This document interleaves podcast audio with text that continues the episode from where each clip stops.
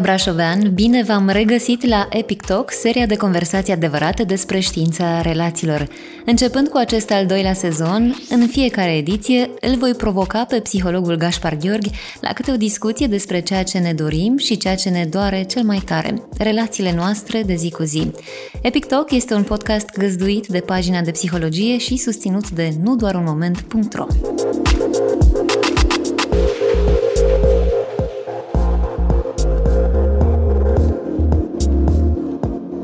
Bună, Gaspar, ce mai faci? Bună, Andreea, mă bucur să ne reauzim și în același timp sunt un pic uh, nostalgic pentru că e ultimul episod. Ultimul din... episod din această serie. Exact. Vedem ce se mai da. întâmplă. Astăzi discutăm despre educația sexuală a copilului interior. Mm-hmm. De ce ai ales acest subiect și de ce crezi că e important să discutăm despre asta? Păi, ținând cont de faptul că această metaforă a copilului invizibil sau a, copil- mm-hmm. a copilului interior mă preocupă, e ceva ce îmi stârnește curiozitatea, imaginația și cred că e important să creăm această punte și între copilul interior și tot ceea ce ține de sexualitatea umană. La ce te referi tu atunci când spui, când discuți despre educația sexuală a acestui copil interior? Copilul interior, din punctul meu de vedere, Andreea, se referă la experiențele, amintirile noastre conștiente și cele inconștiente pe care le-am trăit până pe la vârsta de șase, șapte, opt, nouă anișori. Și aceste experiențe, aceste amintiri ne influențează deciziile, alegerile, preferințele mult mai puternic decât am vrea să credem la o primă vedere. Iar așa cum bazele sănătății fizice se pun în copilărie și bazele sănătății relaționale, emoționale, sexuale se pun tot în copilărie. Așa că, dincolo de faptul că suntem niște adulți extrem de competenți, capabili, frumoși, inteligenți, carismatici, în fiecare dintre noi există și astfel de părți pe care dacă îndrăznim să le descoperim și să le cunoaștem, calitatea vieții noastre se poate îmbunătăți semnificativ. Așa cum spuneai, experiențele din copilărie lasă urme, devenim adulți care cară în spate acest bagaj de care suntem sau nu suntem conștienți. Care sunt mesajele pe care le cărăm în corp, în minte și care sunt mesajele acestea de care nu suntem conștienți? Cred că sunt două categorii de mesaje dacă ne referim strict la partea de sexualitate. Unele dintre ele se referă la faptul că nu ai voie să fii o ființă sexuală, nu ai voie să simți plăcere în corpul tău, nu ai voie să simți genul acela de, genul acesta de plăcere în interacțiunea cu un partener sau cu o parteneră, deci ține de partea de interdicții, iar celelalte mesaje care se află la celălalt capăt al spectrului, dar care sunt la fel de nocive, sunt reprezentate de faptul că unii dintre noi au învățat că doar din punct de vedere sexual se pot conecta cu cei din jur. Și aceștia sunt oamenii care în copilărie fie au fost abuzați din punct de vedere sexual, fie au fost extrem de neglijați din punct de vedere afectiv și emoțional și atunci și-au creat o serie de distorsiuni în structura lor psihologică și la vârsta adultă întâmpină dificultăți într-o conectare firească, normală și își duc inconștient energia doar spre latura asta fizică, sexuală, carnală a vieții. Deci aș îndrăznea spune că acestea sunt cele două categorii de mesaje cu care mulți dintre noi au venit de acasă, iar dacă nu le conștientizăm, ele își vor face de cap indiferent de vârsta pe care o avem. Nu le putem gestiona, nu le putem controla atâta vreme cât nu suntem conștienți de ele. Spune într-un articol, deja îmi place să te citez când ești de față, spune așa, dar ce să fac dacă spuneai ceva interesant? Da, vreau să menționăm. Spune așa, un adult care nu a beneficiat de educație sexuală corectă poate avea un comportament de analfabet în ceea ce privește intimitatea emoțională, fizică și chiar relațională. Iar acest analfabetism ne costă pe noi toți, deoarece o asemenea persoană nu trăiește în pustietate.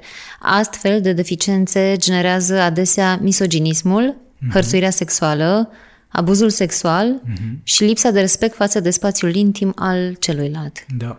Sunt doar câteva dintre comportamentele cele mai grave. Cred foarte mult, Andreea, în faptul că educația ne ajută să ne adaptăm comportamentele la context ne ajută să recunoaștem și să respectăm regulile și limitele.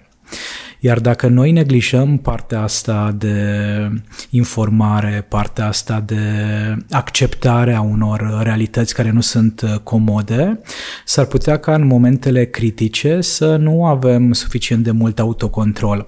Și văd sexualitatea umană sau energia sexuală, mai exact spus, ca orice altă energie pe care corpul o produce. Să ne gândim la frică. Dacă apare frica și anxietatea, prima reacție este aceea de a evita. Însă dacă noi beneficiem de suficient de multă educație emoțională și părinții noștri ne spun că e normal, este în regulă să simți toate aceste trăiri, nu e ok să acționezi în baza acestor trăiri. Și dacă tu îți dorești foarte mult să spui poezia respectivă în fața prietenilor de familie sau dacă îți dorești foarte mult să impresionezi clasa cu proiectul la care ai lucrat extrem de mult acasă, atunci ar prinde bine să te expui și să accepți frica fără să te lași limitat de ea, ci să acționezi împotriva fricii. La fel e și cu emoția de furie sau de frustrare. M-a deranjat cineva, mi-a încălcat un drept, o libertate, nu mi-a îndeplinit o dorință, simt o reacție, iar dacă eu mă las purtat de acea energie, voi deveni agresiv. În cazul fricii ne implicăm în comportamente de evitare, în cazul furiei ne putem implica în comportamente abuzive, violente, agresive și așa mai departe. Nu cu emoția este o problemă, nu cu energia pe care o produce corpul, exact, ci cu strategiile pe care le am sau nu le am pentru a gestiona energia respectivă. La fel e și cu plăcerea sexuală, cu energia sexuală. Pot să fiu stârnit, mă pot întâlni cu această energie pentru că am văzut niște forme apetisante, pentru că uh, corpul unei femei sau corpul unui bărbat sau gestul unei femei sau gestul unui bărbat mi-a activat imaginația și fanteziile, însă de aici și până la a forța acea persoană să aibă un contact sexual sau să uh, o abordeze acea persoană dând dovadă de misoginism sau lipsă de respect, ar trebui să fie o cale foarte, foarte lungă. Mă gândeam așa la copilărie și mi-amintesc că atunci când eram mici ne uitam cu toții la Dallas, eu, da, sora mea da, și părinții, da. Și în momentul în care Bobby și Pamela sau J R și Sue Ellen se sărutau, mă rog, dacă nu se certau, mm-hmm. așa, uh, eram destul de stânjenite și încercam să ne găsim de lucru prin cameră. Ba, mi se făcea sete și mă duceam în bucătărie să-mi pun un pahar cu apă, ba, nu știu ce găseam pe jos, adică era așa cumva o rușine. Uh, deși părinții nu ne spuneau niciodată sau nu mi-amintesc mm-hmm. să ne fi spus, nu vă uitați acum. Da. Dar se vedea clar că și ei sunt ușor stânjeniți. De ce există acea rușine sau de ce există? Mai există acum? Nu știu. Eu cred că da, cred că există încă această pudoare exagerată, această inhibare în momentul în care vine vorba de sexualitate și probabil că voi, copii fiind, ați decodificat mesajele non-verbale ale părinților. Nu e nevoie de fiecare dată să spună părinții ceva în cuvinte. La noi în familie era foarte clar când trebuia să tăcem prin simplu fapt că vedeam privirea mamei. Nu era nevoie de prea multe explicații. Existau aceste reguli nescrise care erau suficient de bine decodificate de către copii. Ceea ce înseamnă că același lucru se întâmplă și în momentul în care pe ecran erau două persoane care aveau un moment de tandrețe sau de apropiere sau de intimitate și voi simțeați energia din încăpere, această energie care făcea ca, de exemplu, tu să, să ieși din încăperea respectivă.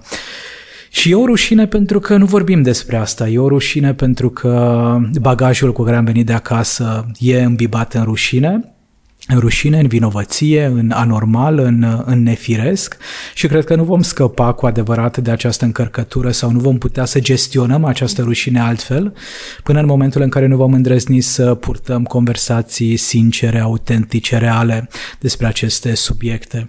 Și apropo de Dallas, mi-am amintit că într-un alt episod din Epic Talk, din podcast, Teleșpan. Exact, Adrian da. Teleșpan. Da, da, da, da, da, Teleșpan a fost cel care din Dallas da, da, da. a aflat asta. Da, uite. A, e un Cum serial cu un impact aparte. Da, da, ne-a marcat da, pe toți da. Dallas.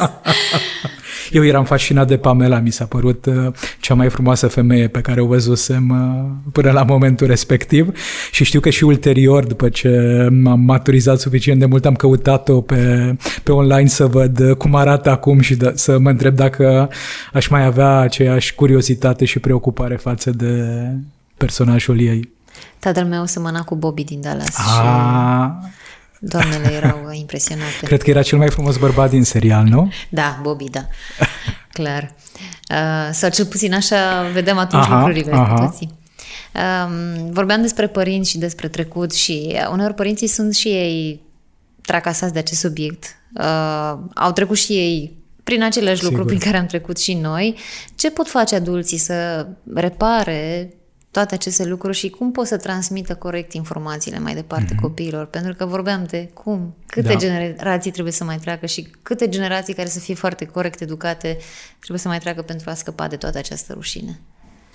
O variantă, Andreea, e această conexiune cu copilul invizibil, cu copilul nostru interior, care presupune doar să avem suficient de multă disponibilitate, curiozitate și un pic de timp pentru a ne analiza copilăria, pentru a ne cunoaște un pic mai bine povestea de viață, pentru a încerca să ne reamintim care a fost primul moment în care ne-am dat seama de diferențele biologice care există între oameni, care a fost prima reacție sau prima experiență în care am descoperit că diferitele părți ale corpului ne creează plăcere, care a fost primul pupic, primul sărut, prima îmbrățișare, apropo de exemplu pe care l-ai dat, care era felul în care se purtau părinții noștri atunci când erau momente de tandrețe la televizor, cum își ascundeau părinții noștri cărțile în care erau și pasaje care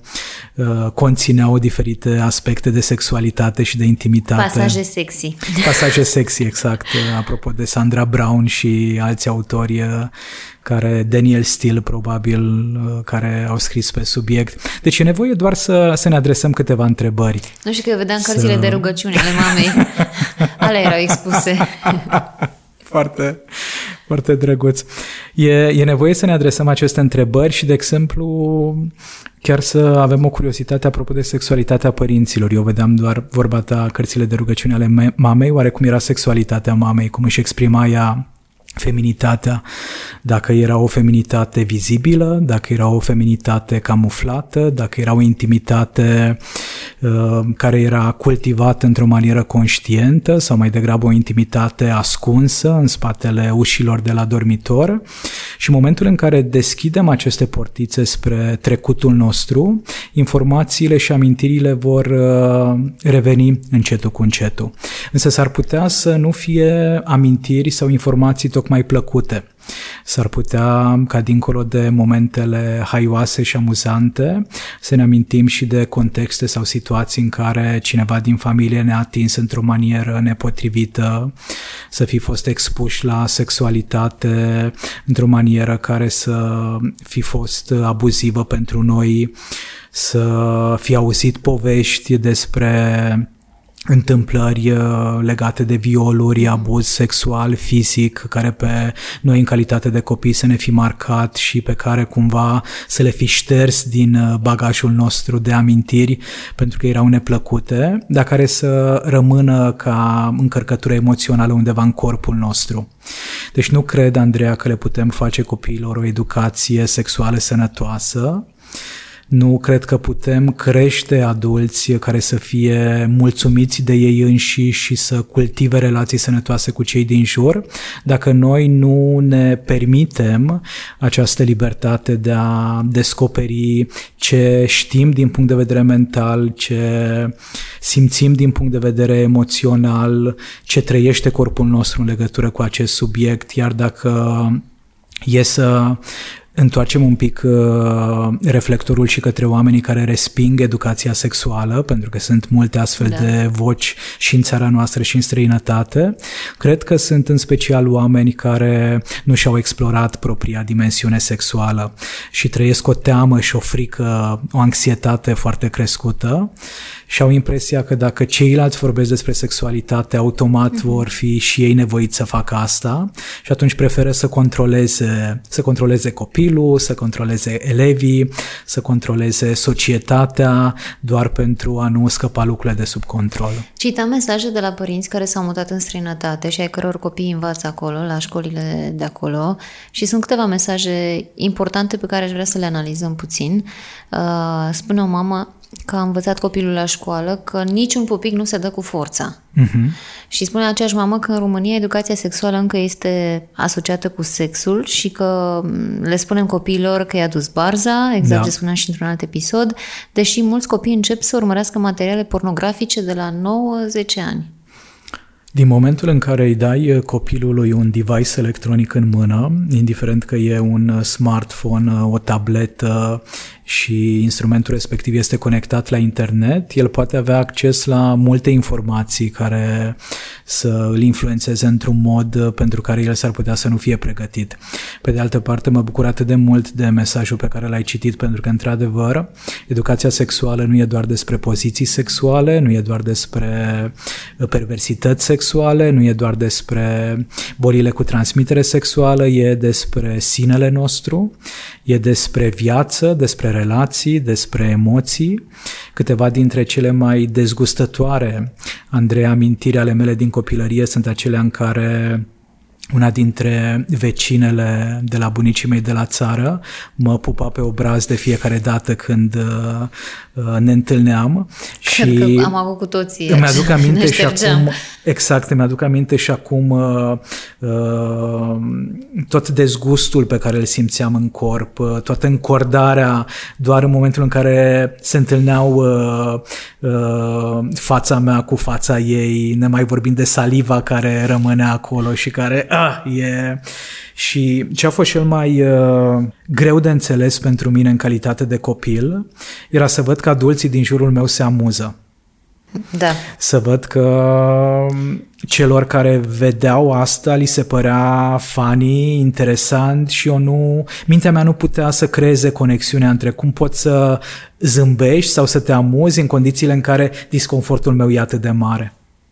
Da, și cred că am simțit cu toții asta și mai erau și acele mătuși care voiau să te pupe pe gură și nu oh, știai da. cum să te oh, întorci da. ca exact. să nu se întâmple asta. Exact, exact, exact. Deci dacă, dacă îi pregătim pe copiii noștri pentru viață, îi putem proteja de atât de multe experiențe care le creează neplăceri, disconfort și putem ajuta să, să pună limite. Și mă gândesc că mai spuneau ce sunteți atât de sensibili voi ăștia de la oraș, mai ales dacă mergeam la țară, sau că suntem gingași. Da, da, da.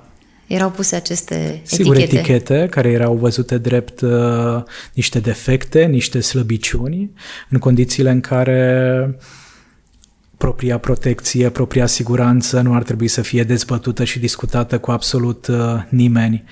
Bine, asta au pățit-o și ei la rândul lor și probabil că li se pare normalitate. Să, da, da, se pare da, normalitate. Da. Iar dacă nu vorbim despre asta, dacă nu punem în cuvinte, dacă nu comunicăm, trauma călătorește uh-huh. în timp. Trauma ajunge să se transfere de la o generație la alta tocmai pentru că ni se pare normal, tocmai pentru că ni se pare firesc. Și atunci cum facem? Încă de când sunt foarte mici, de la un an, de la doi, întrebăm copiii, pentru că uneori ne sunt foarte dragi și ne vine să-i strângem în brațe și să-i mm-hmm. pupăm, chiar dacă nu sunt ai noștri, mm-hmm. sunt ai prietenilor sau sunt rude. Uh, îi întrebăm dacă vor să ne îmbrățișeze, dacă uh, așa ar fi cel mai corect? E foarte important să folosim comunicarea și să întrebăm din momentul în care într-o familie a ajuns un bebeluș, încă din momentul în care părinții sunt la început cu rolurile lor parentale, să adresăm întrebări de genul, e ok dacă îl iau în brațe? E ok dacă mă apropii sau preferați să fim la distanță? Și în momentul în care părinții se obișnuiesc cu asta, în momentul în care noi ne obișnuim cu acest respect și cu această grijă, o să ne fie mult mai ușor să ne modulăm, să ne adaptăm, să ne ajustăm în așa fel încât să nu fim intruzivi, în așa fel încât să nu cauzăm diferite forme de abuz. Spuneam despre mesajele pe care le citeam de, pe, de la mai multe mame.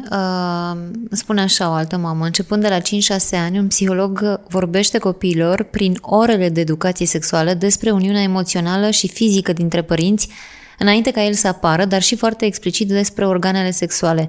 Totul se întâmplă într-un limbaj clar, dar și bine controlat. Deci atât de devreme, pentru ca cei mici să știe adevărul adevărat de la bun început, de unde vin, iar asta îi poate ajuta să se poată apăra de abuzuri. Sigur. Majoritatea copiilor care sunt abuzați sexual trăiesc această experiență, din păcate, de mai multe ori, pentru că nu îndrăznesc să vorbească cu aparținătorii despre asta, pentru că nu găsesc cuvintele potrivite și pentru că le este teamă că nu vor fi înțeleși, că nu vor fi auziți, că vor fi pedepsiți, că vor fi considerați ei responsabili pentru ceea ce s-a întâmplat. Că nu sunt crezuți? Sigur, da, da, da. E, e greu pentru un părinte să audă o astfel de dezvăluire din partea copilului, în condițiile în care vorbim de un părinte care probabil că se sacrifică pe sine pentru a-i fi bine copilului, pentru a aduce pâine pe masă, pentru a-i oferi daruri frumoase cu ocazii speciale. Însă astfel de experiențe fac parte din viață.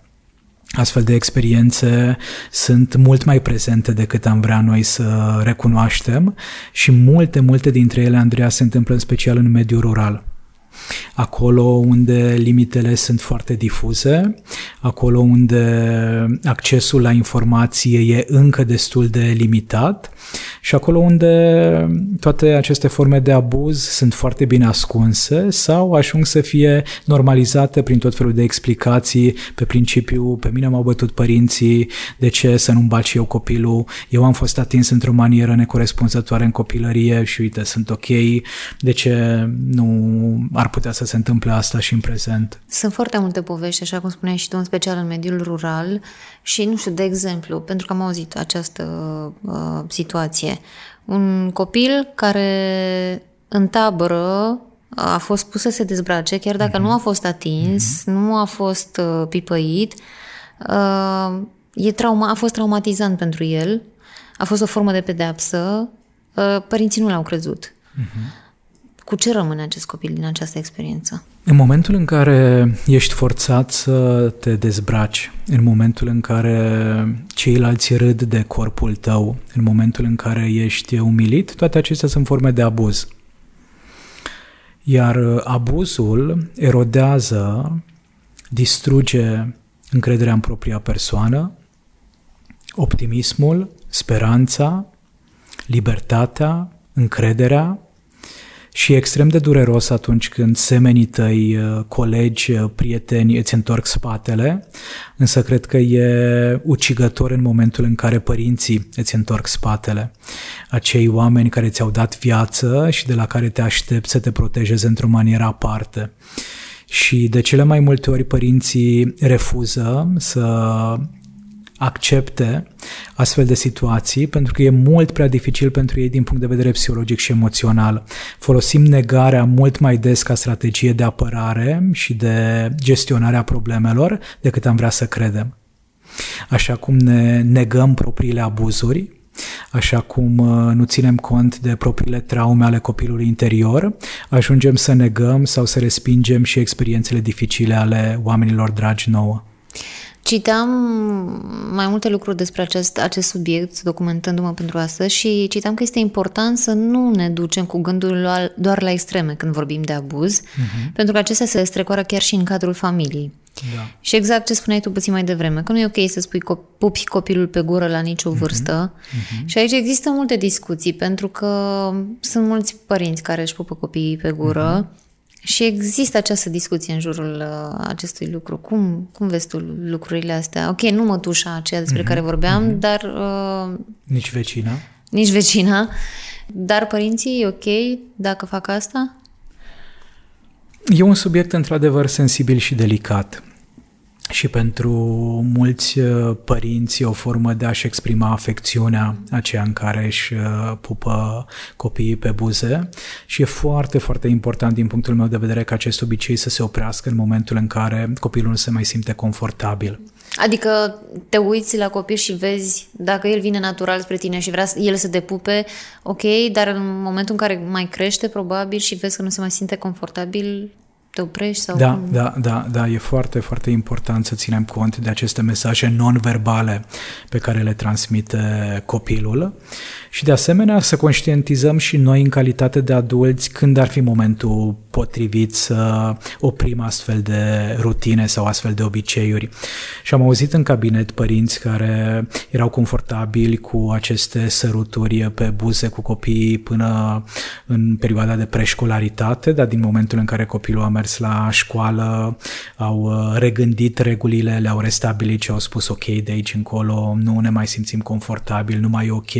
Deci pe de o parte să ne uităm la mesajele pe care le transmite copilul, pe de altă parte, apropo de copilul interior, să ne conectăm și noi în calitate de adulți cu propria persoană și să ne întrebăm pentru noi mai e potrivit sau nu mai e potrivit, e ceva ce reprezintă în continuare valorile noastre de familie sau deja se bate cap în cap acest comportament cu alte valori. Iar apropo de abuz, nu știu dacă mai ai întrebări legate de, de asta, însă sunt și eu în asentimentul tău că deseori ne abuzăm copiii fără să conștientizăm că se întâmplă asta. Abuzul nu înseamnă doar viol, nu înseamnă doar uh, violență agresivitate fizică. fizică sau violență fizică extremă. Abuzul, din punctul meu de vedere, se manifestă de fiecare dată când îmi exercit superioritatea sau puterea, făcând ceva în defavoarea celuilalt. Când țipăm, când smucim, când pedepsim, când amenințăm, când acuzăm, toate acestea sunt forme de abuz care sunt destul de tolerate la nivel social. Apropo de nu fi atât de sensibilă că am țipat la tine, de ce plângi sau de ce ești atât de gingașă când am făcut altceva decât să-ți dau două peste fund. Mai scrie aici că dacă nu dorește copilul să dorm cu el, ar fi mult mai bine, dacă spațiul permite, desigur, mm-hmm. să nu o faci, să lași copilul să doarmă singur în momentul în care îți spune gata, vreau să dorm singur. Ăsta e un alt subiect sensibil apropo de bed sharing, co-sleeping, dormim cu copilul, nu dormim cu copilul. Recomandarea mea e din nou ca fiecare familie să-și adapteze regulile și rutinele în funcție de posibilități. Și e minunat dacă părinții pot să păstreze copilul noaptea aproape de el, fără să le afecteze intimitatea sexuală și relația de cuplu, atâta vreme cât copilul se simte bine, după care cred că automat vine și un moment, dacă nu sunt alți factori care să mențină acolo copilul, vine un moment în care el își dorește mai multă libertate și uh, va avea tot felul de cerințe, dorințe legate de camera, de camera mea, de patul meu, de a păstra ușa închisă și a ciocăni la ușă în momentul în care cineva intră. Și aici, într-adevăr, dacă mediul fizic ne permite asta, e foarte sănătos să adaptăm familia, să ajustăm familia în funcție de nevoi. Cum e pentru părinți în momentul în care observă că, într-adevăr, copilor au a ajuns deja la, nu știu, sunt adolescenți sau preadolescenți, mm-hmm. au nevoie de spațiu intim, închid ușa? Mm-hmm. Pentru unii părinți, cred că poate fi ușor frustrant absolut. Și care vrea să știe ce se întâmplă acolo în spatele absolut, ușilor. Absolut.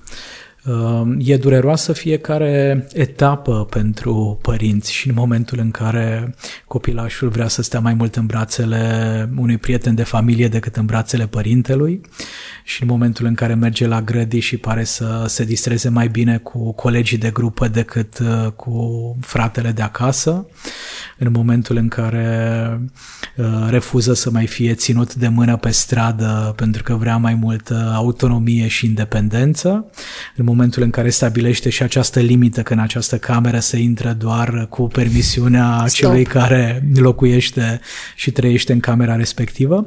E frustrant pe de o parte pentru că mulți dintre noi nu am îndrăznit să le punem limite părinților noștri și s-ar putea să avem patruzeci cincizeci de ani și încă să avem o dificultate la acest capitol. Și dacă eu nu am avut libertatea de a-mi exprima nevoile, dorințele, de a construi astfel de granițe între mine și părinți, o să-mi fie greu să accept granițele pe care le construiește copilul în relația noastră. De asemenea, mulți dintre noi ne-am obișnuit să controlăm viața copilului și atunci vrem să știm tot ce face fără să conștientizăm că la vârsta de paisprezece-cincisprezece ani copilul deja își poate purta suficient de bine și singur de grijă. Sigur că în continuare e dependent de familie și are nevoie să fie susținut în multe activități, dar sunt și multe părți ale vieții sale pe care le poate gestiona singur. Și frustrarea respectivă, dacă reușim să ne gestionăm energia, o putem folosi într-o manieră constructivă. Frustrarea apare, apropo de semnalele pe care corpul ni le transmite, și vine cu mesajul că ceva ar fi bine să se schimbe. Și dacă vreau să schimb copilul, s-ar putea să nu fie strategia cea mai inteligentă din punct de vedere parental, însă dacă mă întreb ce aș putea face eu diferit de aici încolo, s-ar putea ca această frustrare să fie o binecuvântare pentru sistemul relațional din care eu fac parte. E foarte frumos să lăsăm copiii să fie liberi și să avem încredere în ei. Sunt, pe de altă parte, părinți care spun că simt nevoia să controleze puțin și să vadă ce fac, pentru că sunt foarte multe... Uh, căi, foarte multe, nu știu, găsesc pe internet, mm-hmm. în media, în, pe site-urile de socializare. Sunt foarte multe lucruri pe care le pot vedea acolo, unele total needucative. Sigur, pericole există, nu vreau să le minimalizez absolut deloc. Însă ce mi-arată mie experiența terapeutică e următorul fapt. Dacă relația dintre părinte și copil e suficient de sănătoasă, și există siguranță și încredere, copilul va căuta prezența părintelui atunci când se întâlnește cu experiențe noi de viață sau care îl marchează.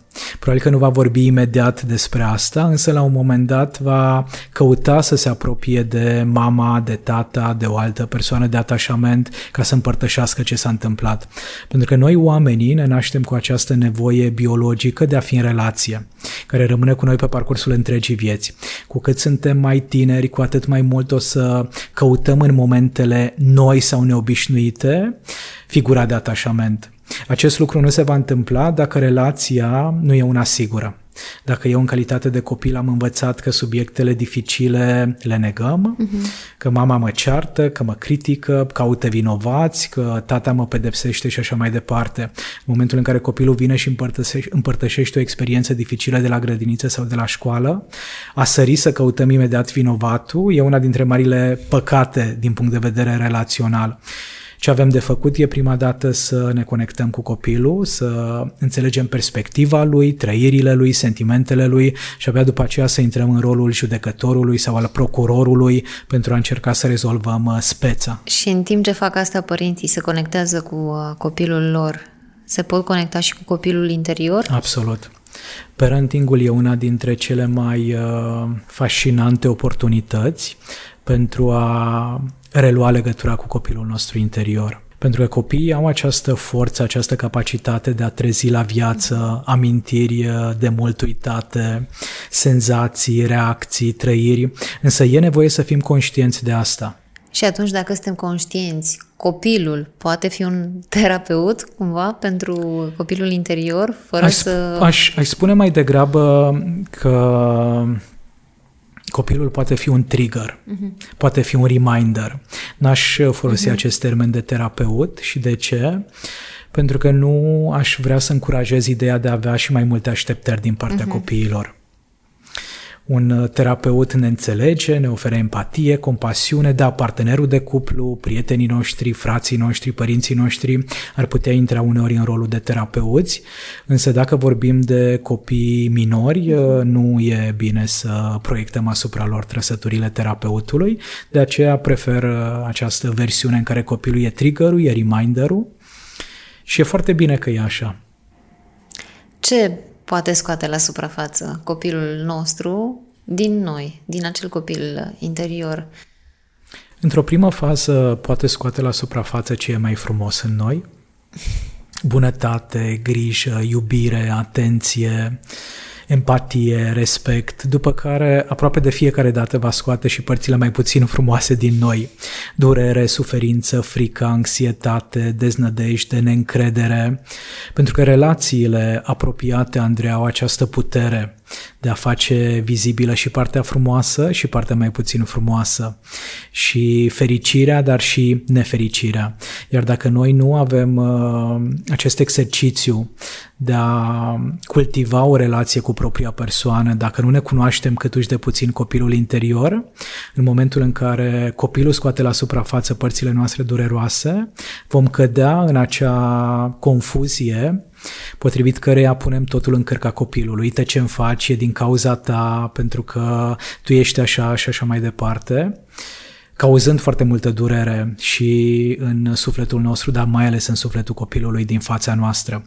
Dacă însă cunoaștem această teorie și noi știm că, da, relațiile sunt complicate, viața e dificilă, oamenii dragi au posibilitatea de a stârni demonii din noi, ne putem asuma un pic mai ușor responsabilitatea, putem face alegeri conștiente, putem cere ajutor din partea oamenilor care chiar ne pot oferi sprijin și susținere și, cu alte cuvinte, e o modalitate de transformare, e o modalitate de vindecare, iar copiii noștri se vor bucura de niște părinți exact așa cum ei au nevoie. Din păcate, noi adulții, pentru că avem extrem de multe răni și traume, vrem să-i transformăm pe copii în acele ființe umane perfecte de care noi avem nevoie, fără să realizăm că de fapt lucrurile ar fi bine să stea invers, să fim noi părinții de care copiii din jurul nostru au nevoie. Discuți foarte des despre educație sexuală și despre importanța educației mm-hmm. sexuale. Aceasta începe acasă și continuă la școală. Ce e important să știe părinții? Putem spune că vorbim de fapt despre o igienă mentală, dar și fizică atunci când vorbim despre educația sexuală? Cu siguranță. E important să realizăm că educația sexuală e o modalitate prin care îl pregătim pe copil pentru viață. E un context în care le echipăm cu multe informații, cu multe instrumente, cu multe modalități prin care el să se protejeze, să-și susțină punctele de vedere, să-și respecte nevoile, dorințele. Educația sexuală presupune să le vorbim copiilor despre ce înseamnă căsătorie, să le vorbim copiilor despre ce înseamnă respectul pe care îl exprimă un bărbat față de o femeie, să le vorbim copiilor despre care sunt atingerile potrivite și atingerile nepotrivite, despre cum se gestionează emoțiile, despre cum se ceartă partenerii de cuplu.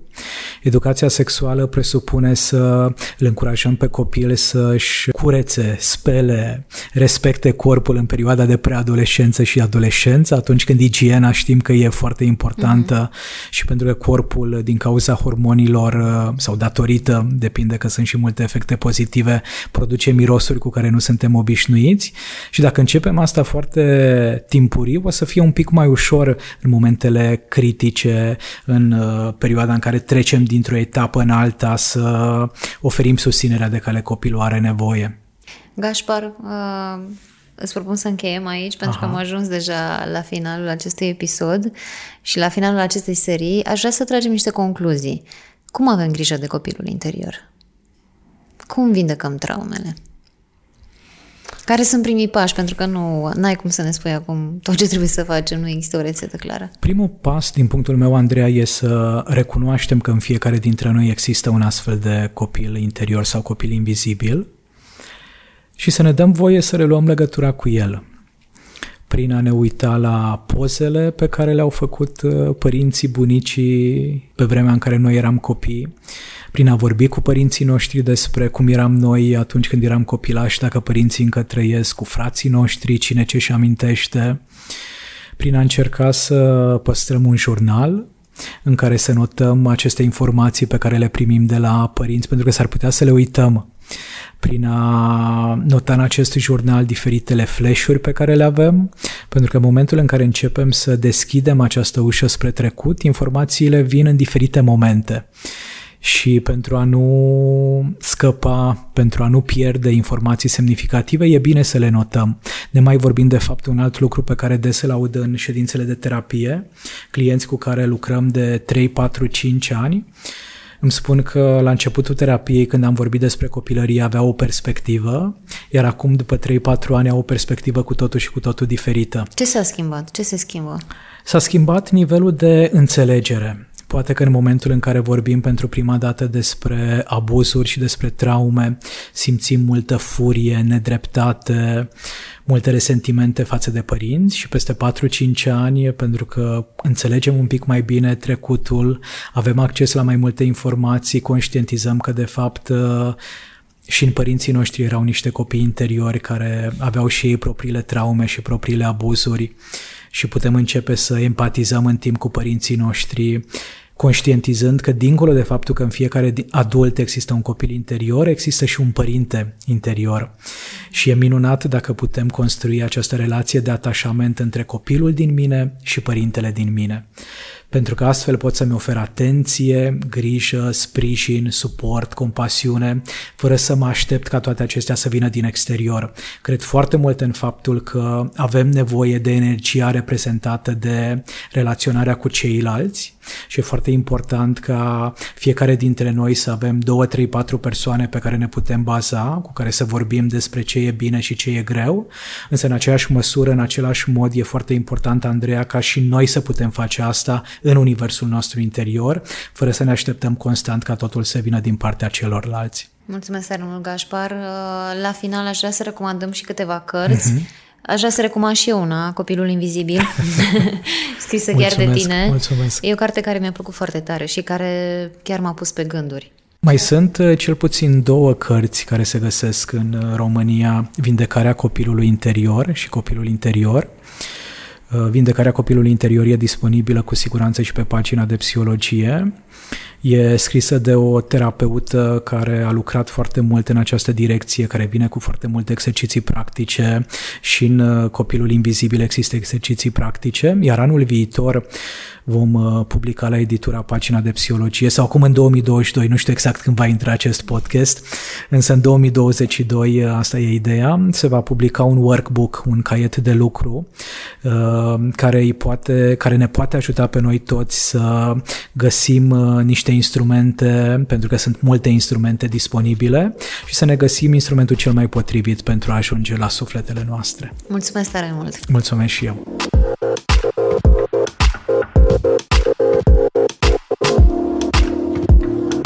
Vă mulțumim pentru că ați fost alături de noi, mulțumim și partenerului nostru nu doar un moment punct ro pentru susținere și până data viitoare accesați zi de zi Pagina de psihologie, cea mai îndrăgită platformă de psihologie relațională din România, unde găsiți zeci de articole, sfaturi practice și o colecție impresionantă de cărți pentru cultivarea sănătății relaționale. Pe curând!